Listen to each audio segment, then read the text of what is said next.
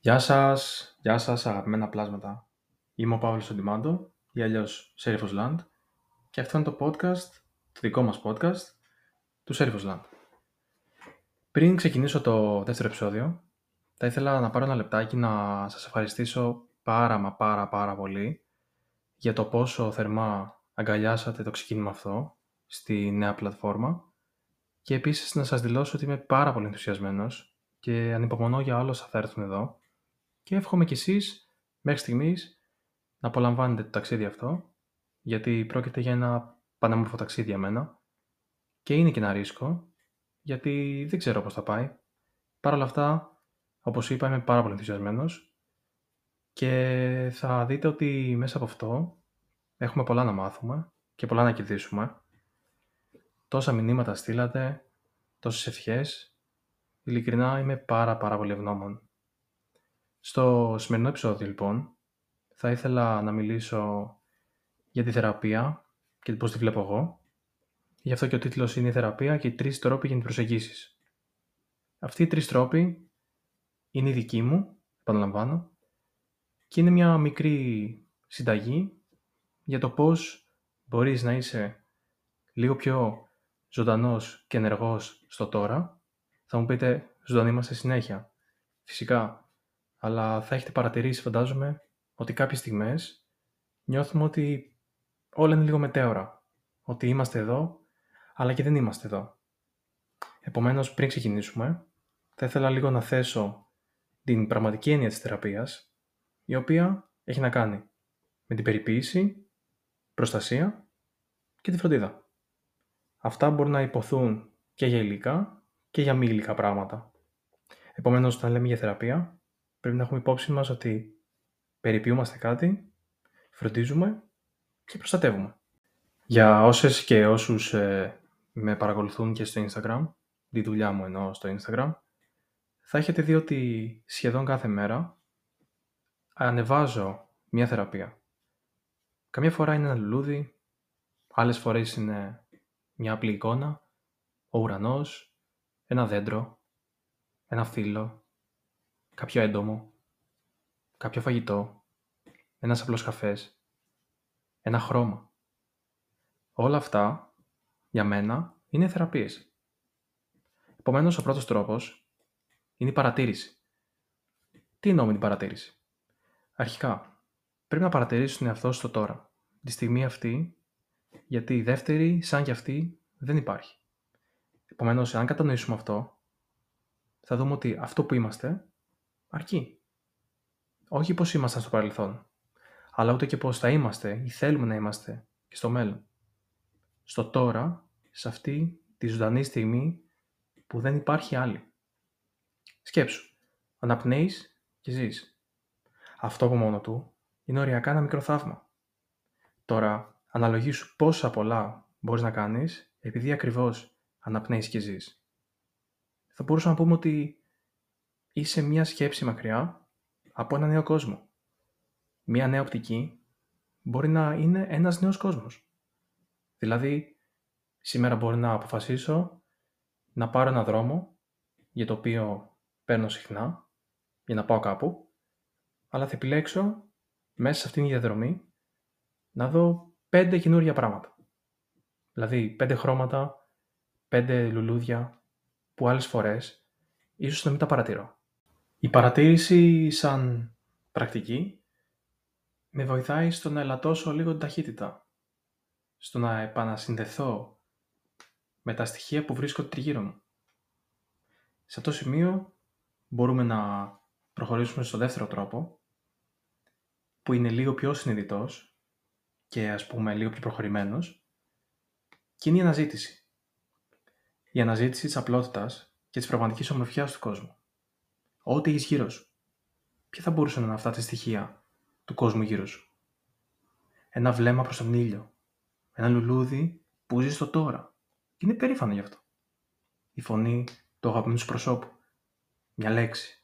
Ένας ήχος. Ένας ήχος που αγαπάς. Το παιχνίδι. Πρωινός σου καφές. Οι απλές συνήθειες που δεν χρειάζονται ανάλυση είναι που μας θεραπεύουν. Προσωπικά Παρατηρώ και να ζητώ οτιδήποτε με γεμίζει. Μπορεί να είμαι σε ένα πάρκο και να δω πέντε λουλούδια που με εμπνέουν. Μπορεί να είμαι σε μια συναυλία και να δω πέντε ανθρώπους που επίσης με εμπνέουν. Μπορεί να είμαι σε ένα μουσείο και να ακούσω τρεις ήχους που με εμπνέουν. Μπορεί απλά να είμαι στο δωμάτιό μου, στην κουζίνα μου και να κοιτάξω κάπου και να πάρω έμπνευση. Αυτό φυσικά συμβαίνει γιατί έχω μάθει στον εαυτό μου να παρατηρεί πρώτον και δεύτερον να ψάχνει εκεί έξω μέσω της αναζήτησης ερεθίσματα και στοιχεία που θα με κάνουν να γεμίσω με ενέργεια και με φως. Αφού λοιπόν έχω δει αυτό που θέλω, έχω ακούσει τον ήχο που μου αρέσει, έχω δει σε αυτό που θέλω να εστιάσω, μπορώ να αφοσιωθώ. Και εδώ έρχεται ο τρίτος τρόπος, που είναι η αφοσίωση. Εδώ, όπως και πριν που ανέφερα, έχει να κάνει με την ταχύτητα. Έχετε δει πόσο γρήγορα τρέχουν όλα σε αυτή τη ζωή, σε αυτή την κοινωνία; Όλα τρέχουν με πάρα πολύ μεγάλη ταχύτητα. Αυτό δεν είναι στη φύση μας. Η φύση μας είναι πιο ήρεμη. Είναι πιο ήπια. Είναι πιο υγειωμένη. Όχι πάντα φυσικά. Αλλά στην καθημερινότητα θα πρέπει να έχουμε τις στιγμές μας που αφοσιωνόμαστε σε κάτι. Που ελαττώνουμε την ταχύτητά μας. Να μένεις λιγάκι παραπάνω στις στιγμές και να προσπαθείς να βάζεις ένα μεράκι σε αυτό που κάνεις εκείνη τη στιγμή. Θα έχετε συνειδητοποιήσει πόσο γρήγορα τρώμε, πόσο γρήγορα απαντάμε στα κινητά μας τηλέφωνα, πόσο γρήγορα πεταγόμαστε από το κρεβάτι όταν έχει το ξυπνητήρι. Όλα αυτά δεν είναι φυσιολογικά. Πώς μειώνει η ταχύτητα λοιπόν; Με το να παρατηρήσουμε για να καταλάβουμε τι ακριβώς κάνουμε σε μια δεδομένη στιγμή.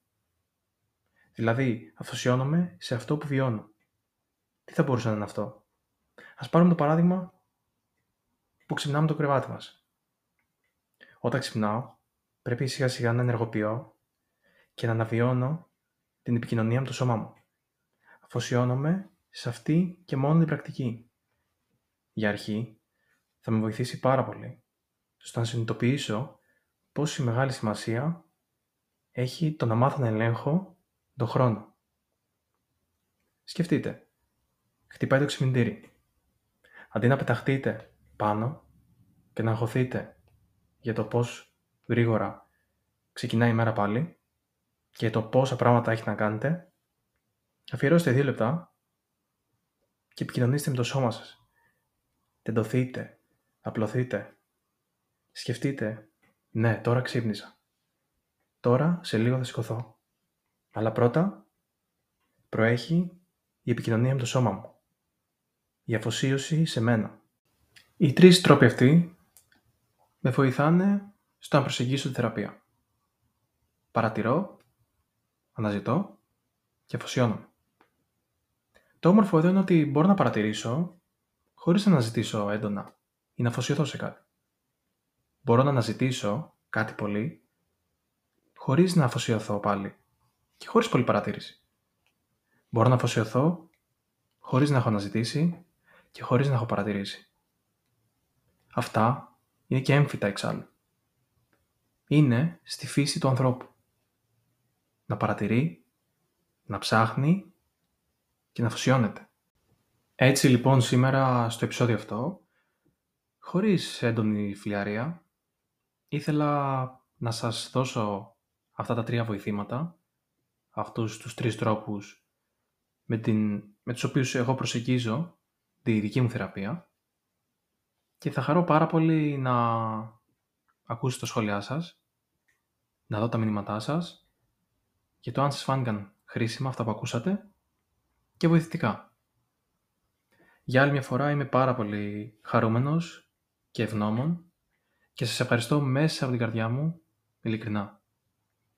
Στο επεισόδιο αυτό από κάτω μπορείτε να γράψετε εάν σας άρεσε κάτι ή αν σας βοήθησε κάτι και επίσης μπορείτε να το μοιραστείτε με ένα δικό σας άνθρωπο.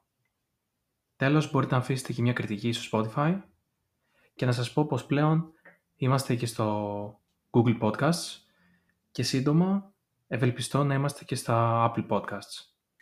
Γιατί κάποιοι από εσάς έχετε τα podcasts σε διάφορες πλατφόρμες και αυτό μου αρέσει πάρα πολύ γιατί έχει μια μεγάλη ποικιλία εκεί έξω και θα ήθελα να μπορούμε να ακούμε το δικό μας εδώ podcast του Serifos Land σε όσες περισσότερες πλατφόρμες γίνεται.